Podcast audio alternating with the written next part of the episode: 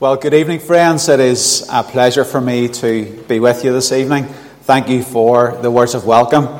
I have been in the church before. I've never preached in the church before, but I've been here numerous times for meetings, and in what feels like a previous life, I actually sang as part of a group in the church before.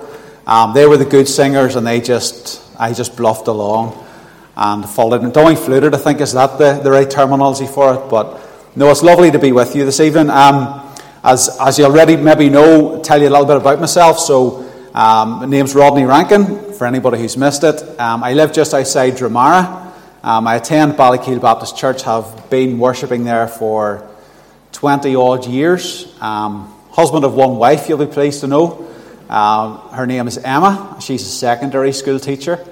We have been blessed with three kids, Noah, Hannah, and Abby, who are 12, 10, and 8, respectively.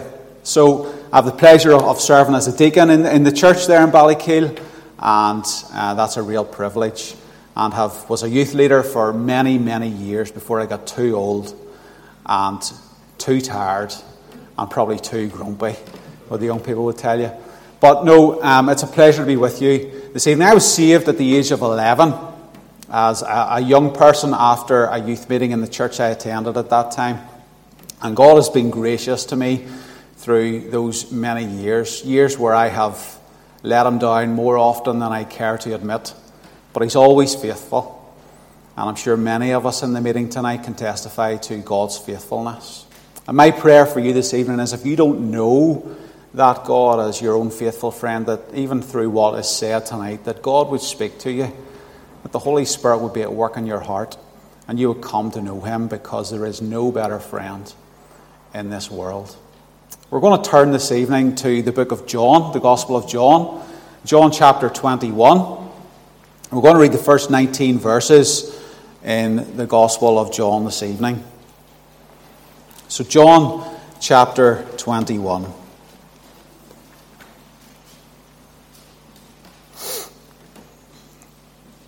And this is God's word. After these things, Jesus showed himself again to the disciples at the Sea of Tiberias, and on this wise showed he himself. There were together Simon, Peter, and Thomas, called Didymus, and Nathaniel of Cana of Galilee, and the sons of Zebedee, and two other disciples. Simon Peter saith unto them, I go a-fishing. And they say unto him, We also go with thee. And they went forth and entered into a ship immediately, and that night they caught nothing. But when the morning was now come, Jesus stood on the shore, but the disciples knew not that it was Jesus. And then Jesus saith unto them, Children, have ye any meat? And they answered him, No. And he said unto them, Cast the net on the right side of the ship, and ye shall find. And they cast thereof, and now they were not able to draw it for the multitude of fishes. Therefore that disciple whom Jesus loved saith unto Peter, It is the Lord. Now when Simon Peter heard that it was the Lord, he girt his fisher's coat unto him, for he was naked, and did cast himself into the sea. And the other disciples came in a little ship, for they were not far from land, but as it were 200 cubits, dragging the net with fishes. As soon then as they were come to land, they saw a fire of coals there, and fish laid thereon, and bread. And Jesus saith unto them, Bring of the fish which ye have now caught. And Simon Peter went up and drew the net to land, full of great fishes, 153, and for all there were so many, yet was the net not broken. And Jesus saith unto them, Come and dine. And none of the disciples durst ask him, Who art thou? Knowing that it was the Lord. Jesus then cometh and taketh bread and giveth them, and fish likewise. And this is now the third time that Jesus showed himself to the disciples, after that he was risen from the dead. So when they had dined, Jesus saith unto Simon Peter, Simon, son of Judah, lovest thou me more than these? And he saith unto him, Yea, Lord, thou knowest that I love thee. And he saith unto him, Feed my lambs. And he saith unto him again the second time, Simon, son of Jonah, lovest thou me? And he saith unto him again, Yea, Lord, thou knowest that I love thee. And he saith unto him, Feed my sheep. And he saith unto him the third time, Simon, son of Jonah, lovest thou me? Peter was grieved because he said unto him the third time, Lovest thou me? And he said unto him, Lord, thou knowest all things. Thou knowest that I love thee. And Jesus saith unto him, Feed my sheep. Verily, verily, I say unto thee, when thou wast young, thou girdest thyself, and walkest whither thou wouldest. But when thou shalt be old, thou shalt stretch forth thy hands, and another shall gird thee, and carry thee whither thou wouldest go, wouldest not. This he spake, signifying by what death he should glorify God. And when he had spoken this, he saith unto him, Follow me. This is God's word. We know that he'll bless the reading of it. We're just going to pray together just before we come into God's word. Father, we thank you for this another opportunity to read your word together, to study your word together, to learn from your word. Lord, we just ask that your Holy Spirit would presence himself with us right now. And that personal ministry that only the Holy Spirit can undertake would be at work in this place. Lord, that each person, each individual lives, individual circumstances, and individual needs, Lord, that the Holy Spirit would minister into hearts and lives this evening. We pray that all that's said and done will be to your honour, to your glory. Strip away anything of self. May only Jesus be seen, and Jesus only. In your name we pray. Amen. So just give you a bit of background as to what's going on in this passage that we've broken into here in John. So as you've maybe already seen through the passage, this is the time period between Jesus' death on the cross and when he was going to ascend into heaven to reign forevermore. So he has appeared to the disciples already in the room. The disciples have been hiding away for fear of the Jews. The Jews are on the rampage. They've obviously feel like they've won a victory, that Jesus was crucified on the cross. But now they're hearing these rumours and stories that Jesus has appeared to men and women. And they're fearful. The disciples are fearful for their lives. And then Jesus appears in the midst of them. And if you remember, Thomas was missing at this time. And we have that story where Thomas says, I will not believe that Christ is risen again unless I see him for myself. And I put my hands into the nail prints of his hands and my hand into the side of his wounds in his side.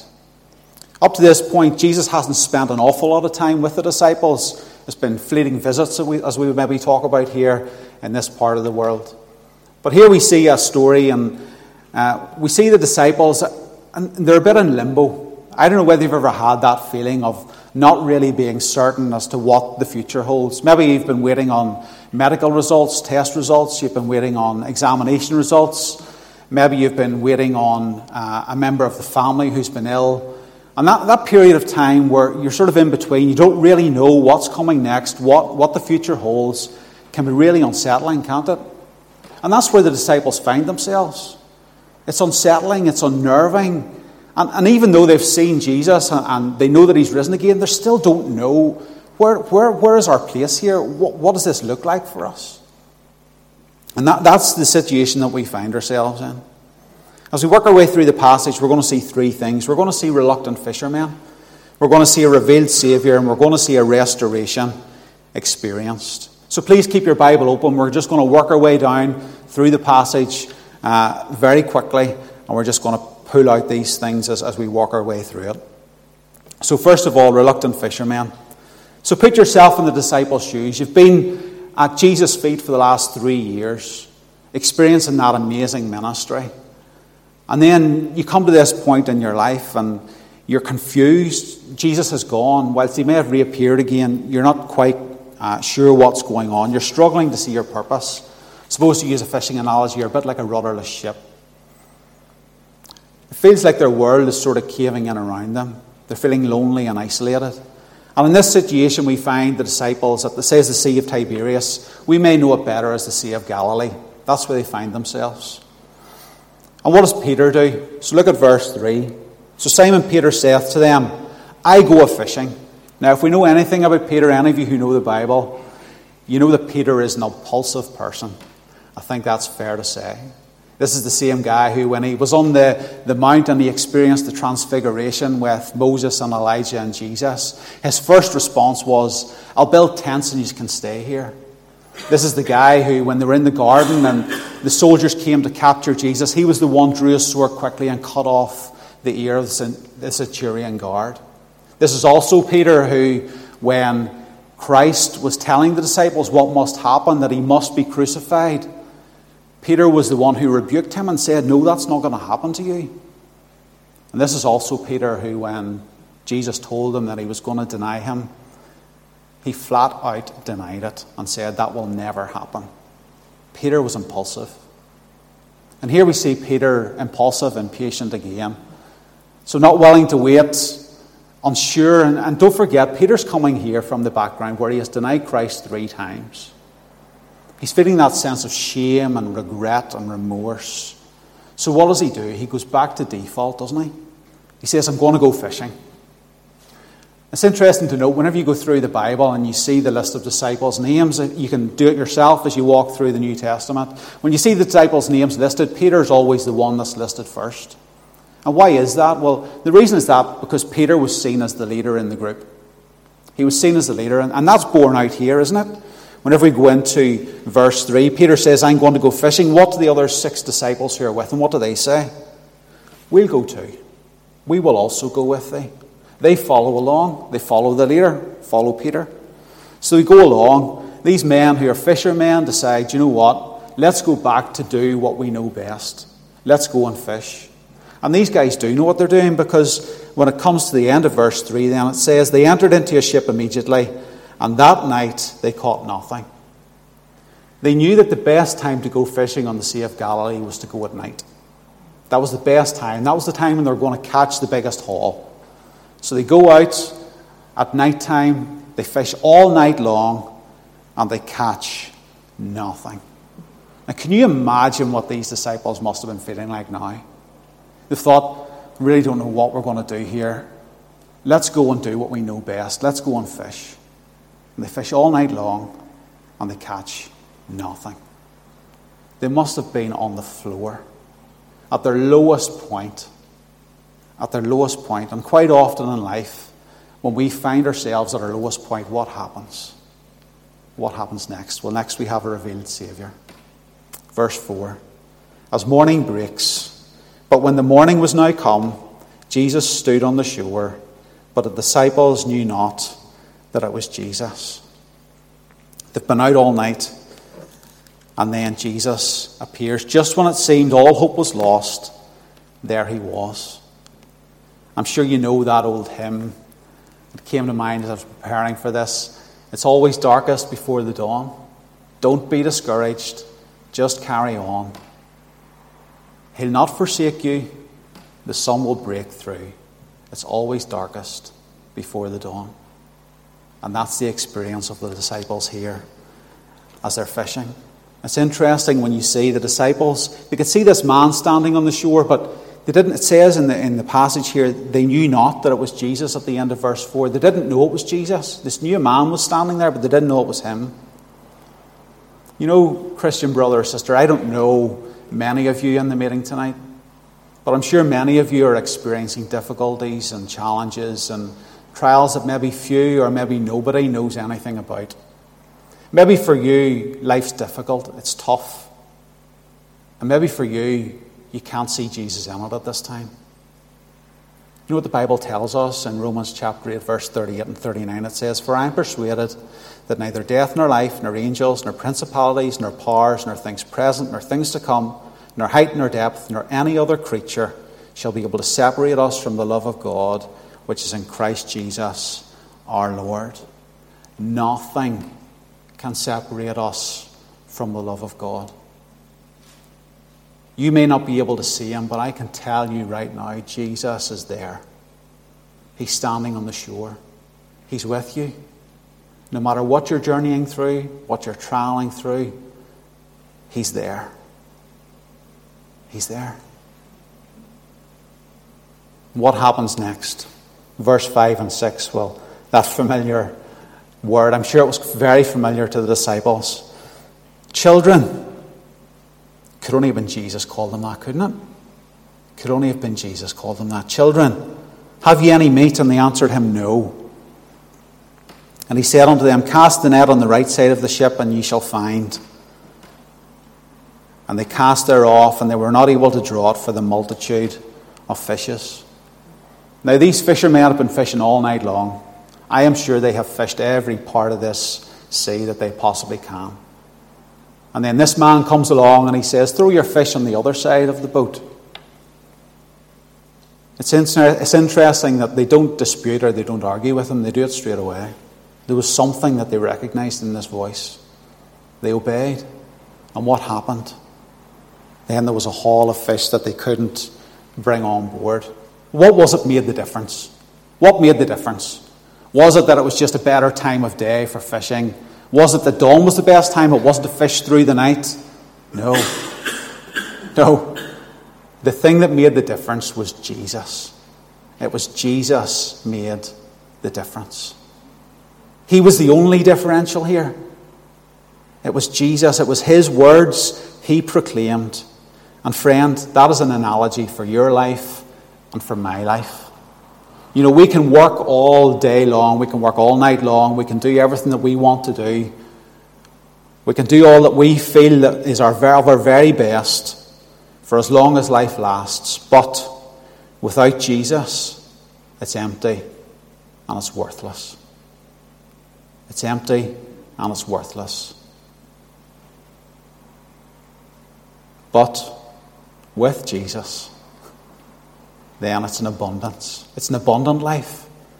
The Bible tells us in John chapter 10, verse 10, that I am come that you might have life and then you might have it, what? Just a little bit? Just average? A good life? No. That you might have it more abundantly. Abundant life. If you're looking for a fulfilling life, if you're a young person in this meeting tonight and you want a life that is full of excitement and full of joy and full of great experiences, stick with Jesus. Stick with Jesus, because he is the one that promises us abundant life. And you know what? He cannot break his promises. It's impossible. He cannot break them. In verse 7, then eventually the disciples realize who this is that's standing on the shore. It's not just some random man. It is Jesus. And it's John, it says, the disciple whom Jesus loves. That's John, that is the author of the book. And he said unto Peter, it is the Lord. What happens then? What does Peter do? Does he sort of sit tight and wait, see what happens next? No. What does he do? He girt his fisher's coat, for he was naked. That actually means that he was stripped for work. He wasn't fully naked. He was just stripped for work. He was ready for work. And he jumps into the sea and off he goes to Jesus. Fish aren't really that important to him anymore, are they? He doesn't care. There's a massive haul of fish, but he's not bothered. He just wants Jesus. Because when we see Jesus for who he really is, then all the riches and all the wonders of this world pale into insignificance. Because they're nothing in comparison to him. Absolutely nothing. His desire was just to be with Jesus. What's your desire? When you examine your heart closely before a holy and just God, what is the desire of your heart? What is it? Is it a good job? Is it riches? Is it family? Is it a husband or wife? Is it security? Is it reputation? What is the desire of your heart? What is it? Peter's desire was to be with Jesus.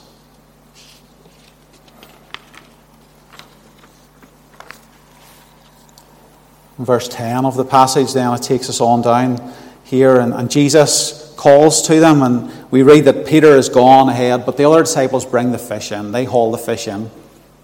And tells us there was a massive haul of fish. And Jesus said unto them, bring of the fish which ye have now caught. I love this little verse. It seems so insignificant, and we could just brush over it, just read it as if it's not even there. But think about this, right? So what has happened? We've really thought about this. What has happened? The disciples have caught this haul of fish, but it's only because of Jesus that they've caught the haul of fish. They've done absolutely nothing. We've already established they've worked all night, they've fished all night, and they've got nothing. But it was Jesus made the difference. It was Jesus gave them the haul of fish. It was Jesus blessed them. But how does Jesus term it? He says, Bring me the fish which you have caught. What an encouragement. This just amazes me. They fished all night. Jesus asks them to bring their fish to him. He doesn't need them. He doesn't need them. We can already see from this as well. It says in verse 9, just step up a little bit. Verse 9, as soon as they were come to land, they saw a fire of coals there. What was on the fire? What is it? And fish laid thereon and bread. Before Jesus has even asked for them to bring their fish in, he's already got the fish and the bread prepared. He doesn't need their fish. But he wants them to bring their fish to him. Friends, Jesus doesn't need us to achieve his work, his plans, his purposes. But he chooses to use weak vessels like you and like me to achieve his purposes. There's nothing in us that he should choose to use us, but he does. Why? Because he loves us. He wants what is best for us. And he wants to use us to achieve his eternal plans for all eternity. He chooses to use us. And he wants to point out here the blessing. When you go into verse 11, the two purposes he wants to point out. He wants to point out the abundance of his blessing. So it wasn't just a few fish they caught. It says 153 great fish. They weren't little tiddler fish that you would throw back into the river again. These were great fish. They were big fish.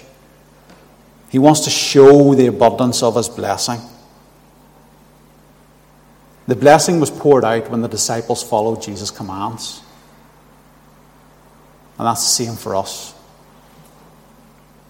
The blessing is poured out when we, as individuals, follow the commands of Jesus. And for you that is unsaved in the meeting tonight, that starts from the very beginning of you bending your knee, admitting you're a sinner, coming before a holy and just and righteous God and asking him to forgive you for your sins. And then we step into that process of sanctification where we become more and more like Jesus. And that's then for those of us that are believers, where we start to strip away everything that's of ourselves. Because whenever we get saved, we're not the finished article, are we? We're not perfect, far from it. God has a work to do in us.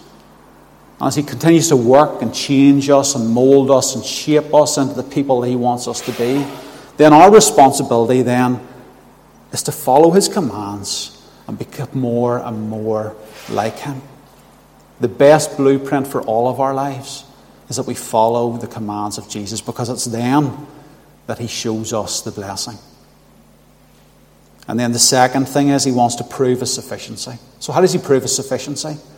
Well, it tells us in the passage here that the net should have been broken because there were so many fish, but the net wasn't broken. Why? Because God was in control. He was in control. He was holding it all together. He was making sure everything fitted together, and he made sure that it was all sufficient. You see, whenever we do God's work, we don't do it in our own strength. And friends, you're holding a children's mission, a children's Bible club this week. You don't do that in your own strength, because otherwise it's going to be a failure.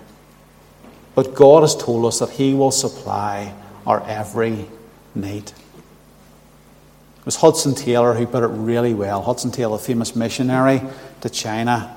He said this, he said, God's work done in God's way will never lack God's supply. Will never lack God's supply. It's always sufficient. It always gives us exactly what we need at exactly the right time. So we've seen reluctant fishermen. We've seen a revealed Saviour. Now we're going to see the restoration that's experienced. So Jesus then turns his attention from the group and he moves specifically to Peter. So remember back in John 18, Peter's denied Jesus 3 times. The rooster has crowed. And then, as Peter is standing around that charcoal fire, he hears that rooster crowing. And where does Jesus have him now? He has him back around the charcoal fire, doesn't he? So can you imagine what memories are coming back into Peter's mind as he sits down. And he asks him the three questions. He says, do you love me more than these? In verse 15, do you love me more than these? Now, the these is most likely referring to the other disciples. He's reminding Peter of the statement that he made back in Matthew chapter 26 and verse 33, where he stated that he would be loyal to Christ even when others were not. He was reminding him of that statement that he made. And in Jesus' answer, we see Peter's uncertainty and his uncertainty around what direction his life was to take. What does he say? Verse 15, he says, feed my lambs. Here, Christ is referring to his church, those lambs being those people who are coming to faith in the Lord Jesus Christ, like infants just starting out on their journey with the Lord Jesus. And then he goes on and he says again, Simon, lovest thou me? And in the second answer he says then, feed my sheep. And the sheep here refers to people who are in the church, who are older and wiser and more mature in their faith. These are people like the other disciples who were looking to Peter as a leader within the group. We've already established that. So Peter has a responsibility to these men to teach them, to show them the Word of God and to build them up in their faith. We know from Peter's writings and his letters that this is something that he did take seriously and he took upon his heart. One example is in 1 Peter chapter 5, verses 1 and 2. When he's writing to his fellow elders, he calls on them to feed or to shepherd the flock of God that is among you. This is something that really characterized Peter's ministry from this point onwards. Feeding the sheep, feeding the flock of God. And then at the third time of asking, Peter, lovest thou me? Peter's answer changes a little bit, doesn't it? He starts to get a little bit tetchy. And he says this, he says, Lord, thou knowest all things. First of all, he acknowledges that Jesus is the all-knowing, all-powerful Creator God. He knows everything. He knows all about you, knows all about me, knows all about Peter. He says, you know that I love thee. And it's at this point that Peter's restoration is complete. He's answered the question three times. He acknowledges that God is sovereign, that God's in control, that he knows all things. He knows everything, the tiniest, minutest detail about Peter's heart. And he says, Lord, you know that I love you. But it's interesting to note, back in John chapter 20, Peter was with the other disciples when Jesus entered the room. And he breathes the Holy Spirit into them. You step back, you can look at it later on when you go home. And he tells them to go out and spread the message of peace to the whole world. Peter was in the room when he received the Holy Spirit. You see, Peter, despite his failure, despite the fact that he denied Jesus, he hadn't lost his salvation. He was still a Christian because we know it's only Christians can receive the Holy Spirit. It's only Christians that can go out and preach the good news of the gospel of Jesus Christ and bring peace to the world. See, despite Peter's denial and failure, he was still a Christian who had the Holy Spirit living inside of him. But Peter was not able to serve God as was God's plan. Why? Because he hadn't fully repented. What a lesson and what a warning for those of us who are saved in the meeting this evening. You can be saved, yes. You can have the Holy Spirit inside of you, yes. But if you have unrepentant sin in your heart and in your life, then God can't use you the way that He wants to use you.